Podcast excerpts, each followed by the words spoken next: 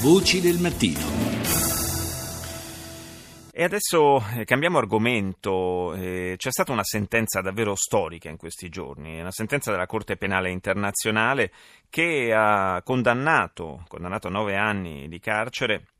un eh, comandante di una milizia jihadista in Mali che si è reso responsabile di un crimine di guerra eh, tutto particolare, eh, non tanto contro le persone quanto contro il patrimonio culturale e artistico.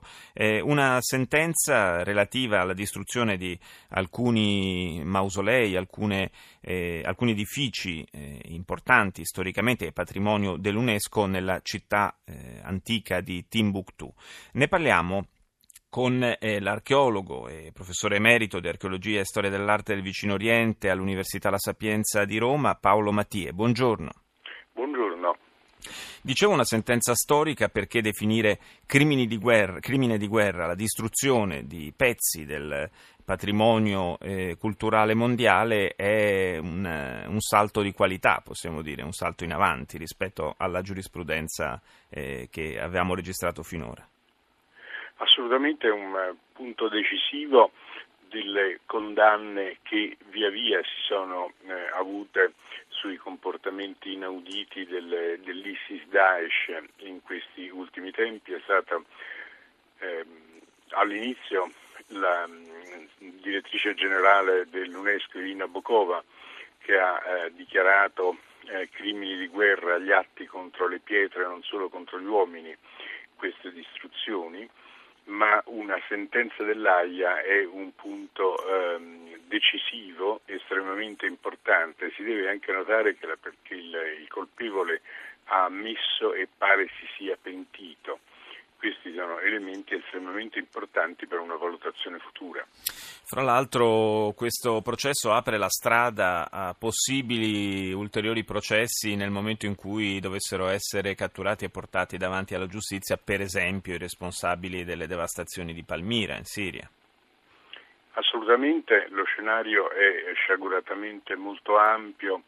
in tutta l'area del Mediterraneo e, dell'Africa. Bisogna ricordare che sono interessate a questi problemi di distruzione intenzionale inaudite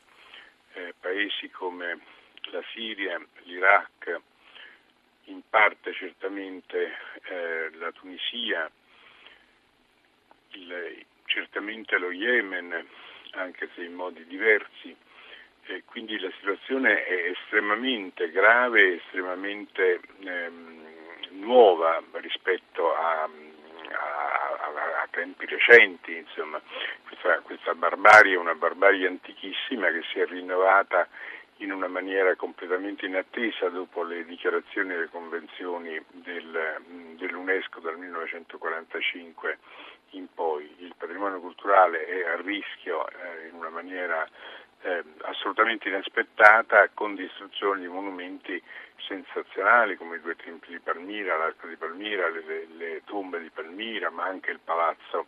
assiro di Nimrud eh, e, come è stato detto giustamente dalle autorità irachene, decine e decine di moschee, di santuari anche sunniti e sciiti, oltre che di chiese cristiane in tutto l'Iraq diciamo centro-settentrionale. Professor Mattie, la grande differenza rispetto a quanto ad esempio è accaduto nella seconda guerra mondiale, anche lì non si è andati tanto per il sottile, tanta parte di patrimonio eh, artistico e, e, culturale è stato distrutto, ricordiamo eh, qua in Italia per esempio la, l'abbazia di Monte Cassino, tanto per citare un esempio famoso, ma la differenza sostanziale è che lì erano tra virgolette danni collaterali e qua invece c'è proprio una volontà eh, esplicita di distruggere la memoria storica.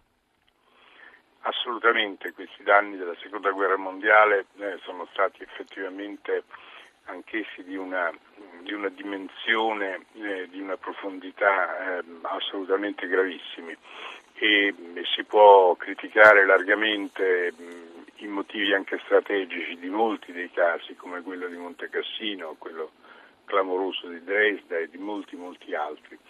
Eh, qui naturalmente la situazione è in un certo modo molto più grave perché intanto non si tratta di una uh, guerra um, dalle dimensioni gigantesche come quella della seconda guerra mondiale, ma di, di una sorta di, di guerriglia in cui tuttavia ciò che non si accetta è la multiculturalità, cioè la stratificazione culturale di alcuni di questi paesi e diciamo pure di tutti questi paesi della sponda mediterranea meridionale, eh, perché si vuole un'umanità eh, appiattita su una sola cultura che risale al primo califfo ortodosso dell'Islam, quindi è una, ehm, una perversione culturale di una gravità inaudita che deve essere combattuta con fermezza e come ha detto Irina Bokova è giusto, pietre e uomini sono un'unica atrocità colpirli in questo modo.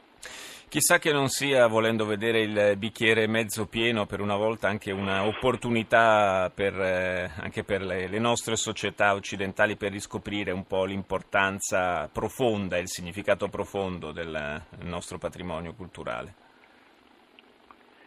Sì, il, eh, un problema è che noi molto spesso diciamo che questi paesi sono eh, la culla della civiltà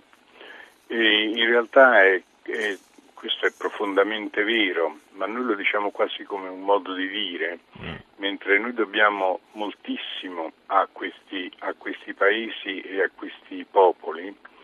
e ehm, ciò che è essenziale è che quando queste crisi finiranno, tutte le crisi, anche le più gravi, finiscono, eh, bisogna che venga eh, reso alle popolazioni di questi paesi eh, la totalità del loro modo di vivere io ho sempre detto che la, la catena tra umanità, cultura e natura non può essere spezzata. I problemi degli uomini e delle donne, dei bambini eh, sono assolutamente essenziali, ma non possiamo ammettere in nessun modo, proprio da un punto di vista morale, soprattutto noi occidentali,